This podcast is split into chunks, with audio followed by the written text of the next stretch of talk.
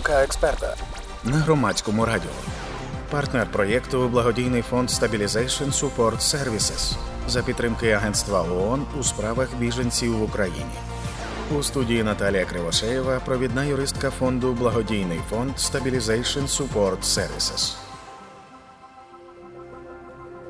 Ми вітаємо у студії Громадського радіо Наталію Кривошеєву, провідну юристку благодійного фонду Stabilization Support Services. І будемо говорити про те, як загалом велика війна, повномасштабне вторгнення змінило роботу соціального захисту населення, тому що навантаження, з яким стикнулася ця система, справді величезне. Про всі ці виклики, власне, як можна на рівні якомусь ще й волонтерському, благодійному допомагати цій системі, про все це будемо говорити далі. Пані Наталю, добрий день вам насамперед. Добрий день, дякую. І, мабуть, перше, що я хочу запитати, зважаючи на ваш досвід в цій роботі, наскільки відрізняються ті виклики і те навантаження, з яким стикнулася система з двадцять четвертого лютого двадцять другого року, порівняно з тим, що було з початку російської агресії в дві тисячі чотирнадцятому році? Істотно, дуже істотно змінилось, тому що на початку, тобто в дві тисячі чотирнадцятому році, це інші області, це інші регіони трошки. Тоді був тільки Крим, Донецька та Луганська області. Після початку повномасштабного вторгнення, тобто запровадження на території України воєнного стану, таких областей стало набагато більше регіонів. І, як ми знаємо, додався ще і Київ, Київська область, Запорізька область, Дніпропетровська. Перелік таких областей, він затверджений розпорядженням Кабінету міністрів номер двісті чотири. Якщо говорити про ті пріоритетні задачі, які зараз виконує служба соцзахисту, тобто з чим насамперед туди ідуть зараз громадяни України, тобто які проблеми насамперед вони вирішують. Це очевидно, що зараз найбільша група, яка звертається загалом, це внутрішньопереміщені особи. Так, з чим звертаються? Першочергово вони звертаються за соціальним захистом населення. Це те, на що зорієнтована вся робота системи соціального захисту населення. Перша така послуга для внутрішньопереміщених осіб – це довідка ВПО, довідка про взяття на облік внутрішньопереміщених осіб та інші допомоги. Зокрема, для ВПО такою допомогою є допомога на проживання внутрішньопереміщеним особам. Інші послуги, всі послуги, які надає соцзахист, на ці послуги, як і всі інші громадяни, так само має право будь-яка внутрішньопереміщена особа. Це все створює якісь черги, зважаючи на ту кількість людей, ну тобто наскільки система з запізненням працює, тощо, що ви відзначаєте, зважаючи да, на просто вал людей. І мені, до речі, цікаво, напевно, так як і було і з дві тисячі чотирнадцятого року, не всі люди йдуть, наприклад, аби зареєструватися як ВПО, не всі дбають за це. Наскільки тут у нас реальність відрізняється від тих статистичних даних, які є в службах соцзахисту? Щодо роботи соцзахисту, на сьогоднішній день довідку ВПО особа може отримати, як звернувшись особисто до соцзахисту, тобто до управління соцзахисту, звернутись до повноваженої особи ЦНАПу або до повноваженої особи сільської міської ради, да, тобто тергромади. Також урядом з минулого року запроваджено новий онлайн-сервіс. Через ДІЮ можна подати заяву на довідку. Можна подати заяву і на скасування такої довідки, і можна подати заяву на призначення допомоги. Це дуже полегшило з одного боку роботу управлінь соцзахисту, але з іншого боку, виходячи з того, як це відбулось технічно, з певними помилками, складностями, затримками, хоч і допомога покликана на те, щоб ось зараз і тут підтримати людину, бо вона ось зараз опинила в складних життєвих обставинах, то з того, що відбулось, наприклад, в квітні минулого року, люди чекали по п'ять, шість, а то й дев'ять місяців на свою виплату. Наразі так само багато людей все ще звертаються по допомогу, і є ота затримка, хоч по постанові на призначення десять днів, щоб призначили допомогу, але дуже багато виникає питань, і навіть на сьогоднішній день є багато неврегульованих питань. Наприклад, у нас комісію МСЕК особи з інвалідністю, відповідно до двісті двадцять п'ятої постанови, не мають проходити до кінця, ну, тобто за можливості можуть пройти за бажанням, да, але це не є обов'язково на період воєнного стану, потім у них буде можливість продовж шість місяців після припинення або завершення воєнного стану пройти цю комісію. Але технічно в базах йде обмін, і таким людям зменшують, тому що допомога на проживання для всіх є дві тисячі, а для осіб з інвалідністю і дітей три тисячі. І в кращому випадку вони просто отримують по дві тисячі. А в гіршому, я знаю випадки, коли їм просто зупиняють, і вже кілька місяців люди не отримують такої допомоги, і є такі звернення до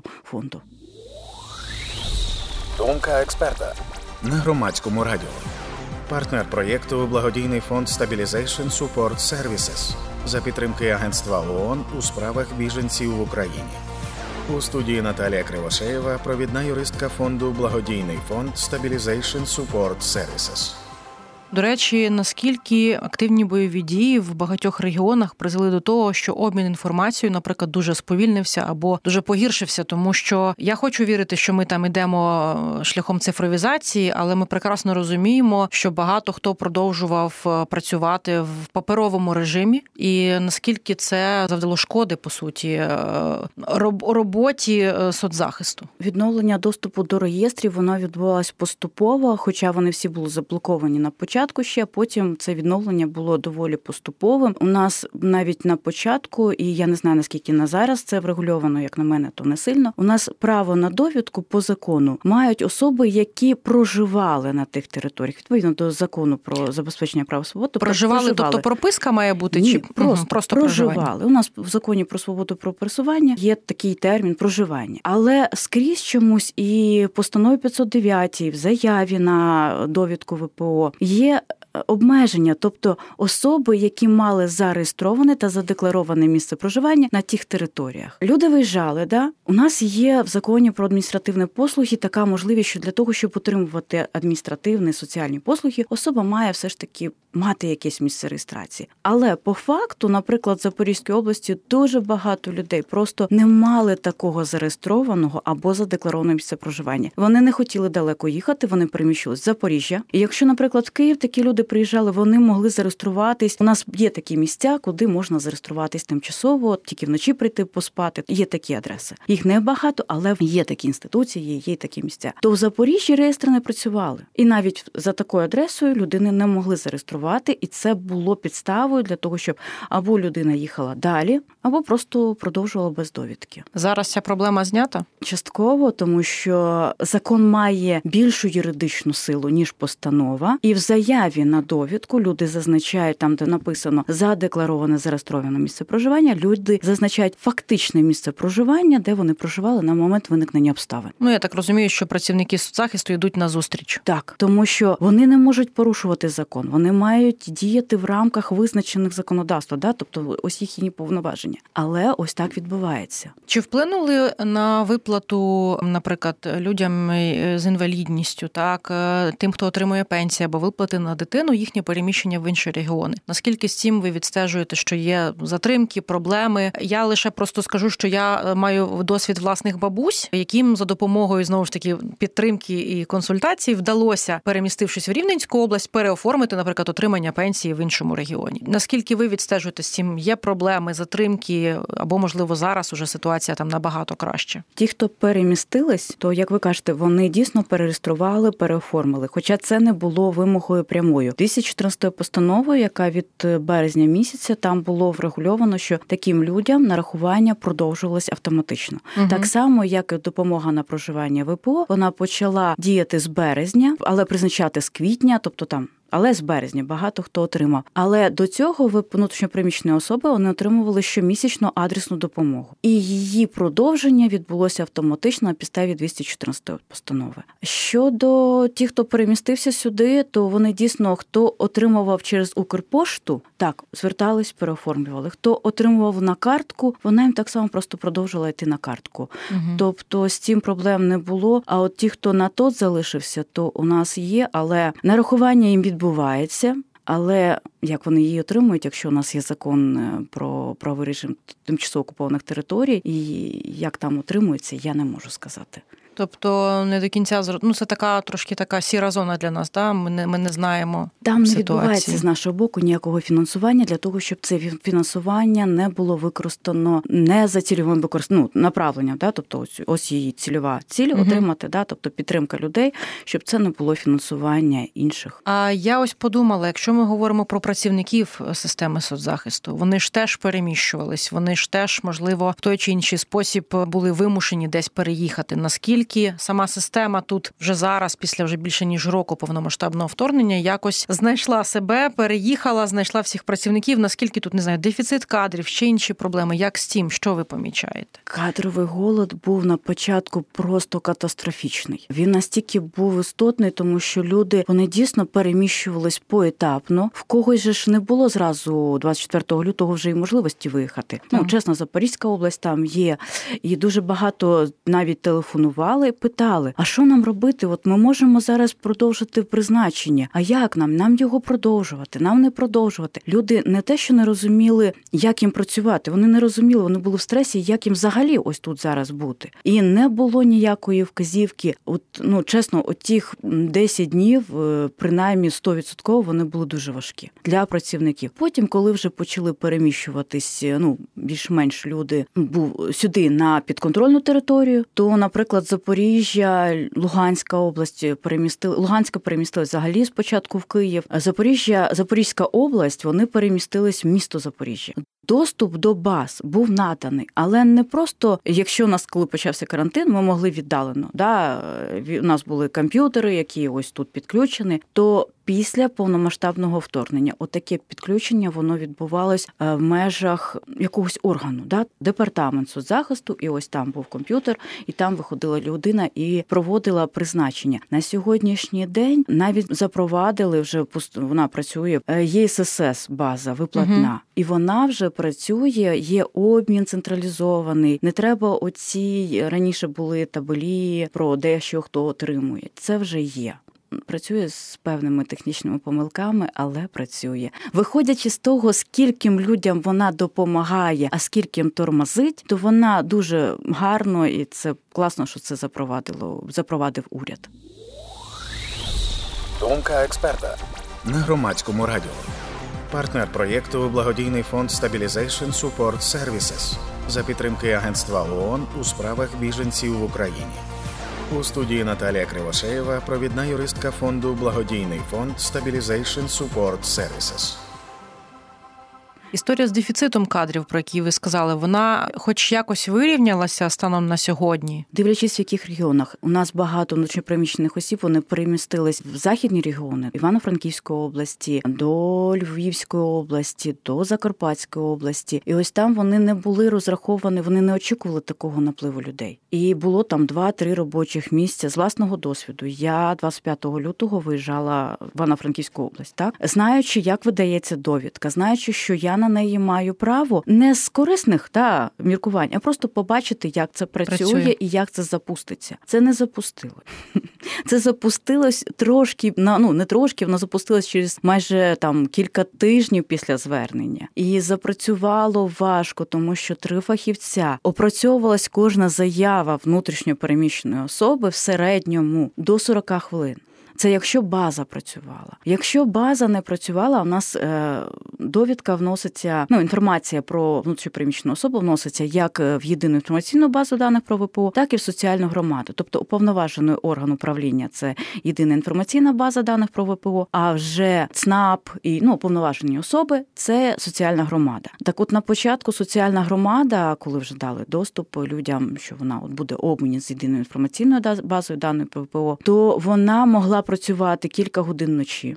Вона могла працювати два дні на тиждень, а черги від цього менше не ставали. А нормативно у нас визначено, якщо в особи є місце реєстрації з населеного пункту, звідки вона здійснює переміщення, то довідка видається в день. Тобто в день звернення. Особа звернулася, отримала. Наразі я знаю, що у нас є області, які приймають документи, база не працює чи не встигають, але приймають той докум... ті пакет документів. І довідку видають впродовж десять-п'ятнадцять днів. Але ця підстава можлива тільки якщо в людини нема зареєстрованого місця проживання з тих територій. От якщо в неї інше місце, да, реєстрації, дуже багато людей зареєстровані були у Львові, але фактично проживали в Донецьку, ну там Запоріжжі та ж Одеса. Угу. Люди зі Львова, але десять років в Одесі, і вони виїхали, вони є внутрішньо переміщеною особою. До речі, це не статус, це життєві обставини. Це те, що людина пережила. І з чим ці люди стикаються, пані Наталі? Вони стикаються, ну, на початку це було взагалі просто відмова. До речі, через ДІЮ наразі... Тобто ці люди, наприклад, теж у Львів повернулися, наприклад, та я розумію? Ні.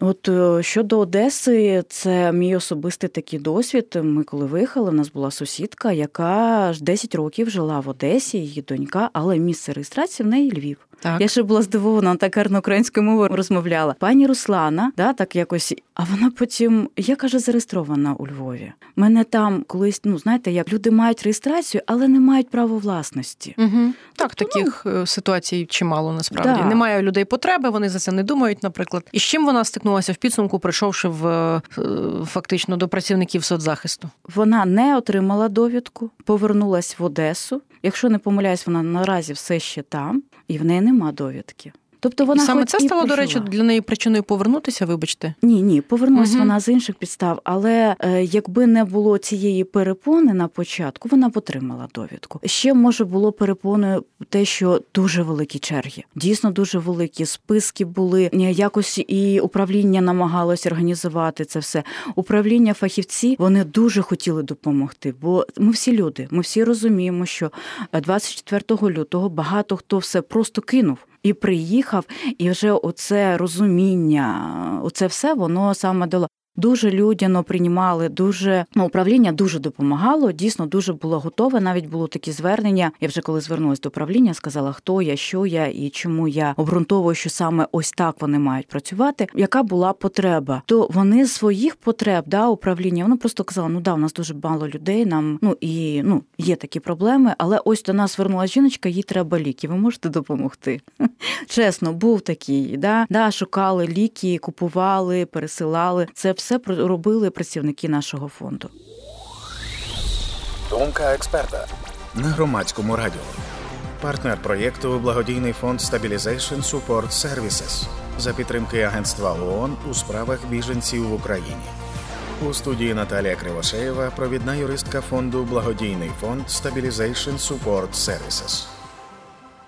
Зважаючи на ось ці нюанси, про які ви розповідаєте, що зараз, на вашу думку, треба змінити загалом в підходах, в системі, аби коли люди хочуть допомогти, працівники управління соцзахисту могли та допомогти всім тим, хто справді перебуває в тих життєвих обставинах, коли ця допомога потрібна, і, власне, можливо, простіше отримувати і довідку внутрішньопереміщеної особи, і всю іншу допомогу? Мені, як юристі, я завжди кажу, що треба запобігати ризиків, так, і те, що на сьогоднішній день, те, як це рухається, мені подобається, тому що у нас дійсно йдуть онлайн-сервіси, цифровізація, це дійсно допомагає системі, так, але її не можна скорочувати. Її можна трошки навіть розширити, там кадровий голод, він може не в усіх регіонах, але в західних він все ще є. Там треба додаткові робочі місця, обов'язково. Це прямо, очевидно, штат треба змінити, ну, тобто... Просто додатково кілька людей, які будуть... Угу. Тому що дуже часто в управлінні соцзахисту одна людина приймає всі заяви на всі соціальні послуги.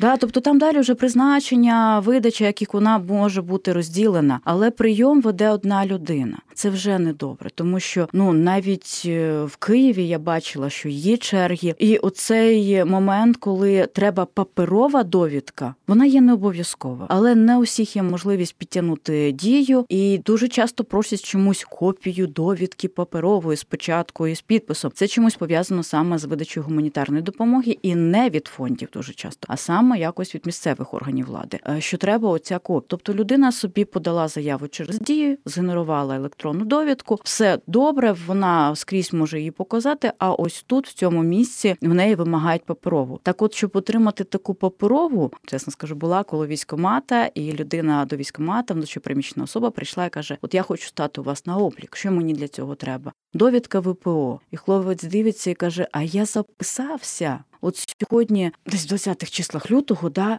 через вісім днів йому її тільки видадуть. Оце вже погано. Тому, щоб воно все було онлайн-сервісами, щоб з дії всі могли читати. Хоча це дуже елементарно, але чомусь не працює скрізь. Ну та це ця цифровізація, вона дає дуже багато та таких бонусів, однак повністю поки що покриття немає. У нас лишається буквально там хвилинка-півтори. Я хочу запитати коротко, як ви бачите, наскільки тут вклинилися і дуже помічні, і досі в них є потреба саме в якихось громадських організаціях, благодійних організаціях, які теж отут долучаються. Мені здається, ну добре, що їм дають це все робити насправді. Справді. Однак ми можемо прийти до того, щоб не було потреби саме в цих додаткових організаціях, щоб держава сама справлялася. Це буде дуже складно. На даному етапі я більш ніж впевнена, якщо ми за дев'ять років на сьогоднішній день, ну, попередніх вісім років, да, до моменту повномасштабного, з цим не справились, то на сьогоднішній день під час того, коли в країні воєнний стан, я, ну, я вважаю, що це буде дуже складно. Тому що це, ну, благодійні фонди, вони дуже допомагають. Наприклад, наш з дві тисячі п'ятнадцятого року, і ми допомагали постійно, у нас і гуманітарно допомагали, тобто дуже багато. Ми проводимо навчання, тренінги для фахівців соцзахисту, консультуємо внутрішньопереміщених осіб. Я не впевнена, що зараз від цього держава зможе відійти. В ідеалі це, якщо держава налагодить ось ці всі сервіси, наприклад, найближчим таким от було б найцікавішим, найкраще, це якби держава змогла все ж таки запровадити отой електронний кабінет внутрішньопереміщеної особи, з якого люди зможуть як отримувати інформацію про свої права, про можливості будь-яких категорій – студент, особа з інвалідністю, пенсіонер, але просто по категорії внутрішньопереміщена. Угу. Оце було б, дійсно, це б дало великий штурм. Було б класно. Ну і насправді це така окрема велика розмова, з чим зараз стикаються, які виклики і які задачі вирішують оці, власне, благодійні фонди, зокрема. Я сподіваюся, що, можливо, ця розмова ще відбудеться. Пані Наталю, дуже дякую вам. Наталія Кривошеєва, провідна юристка благодійного фонду Stabilization Support Services, була в студії Громадського радіо. Слухайте, думайте. Дякую. Думка експерта на Громадському радіо. Партнер проєкту благодійний фонд Stabilization Support Services за підтримки Агентства ООН у справах біженців в Україні.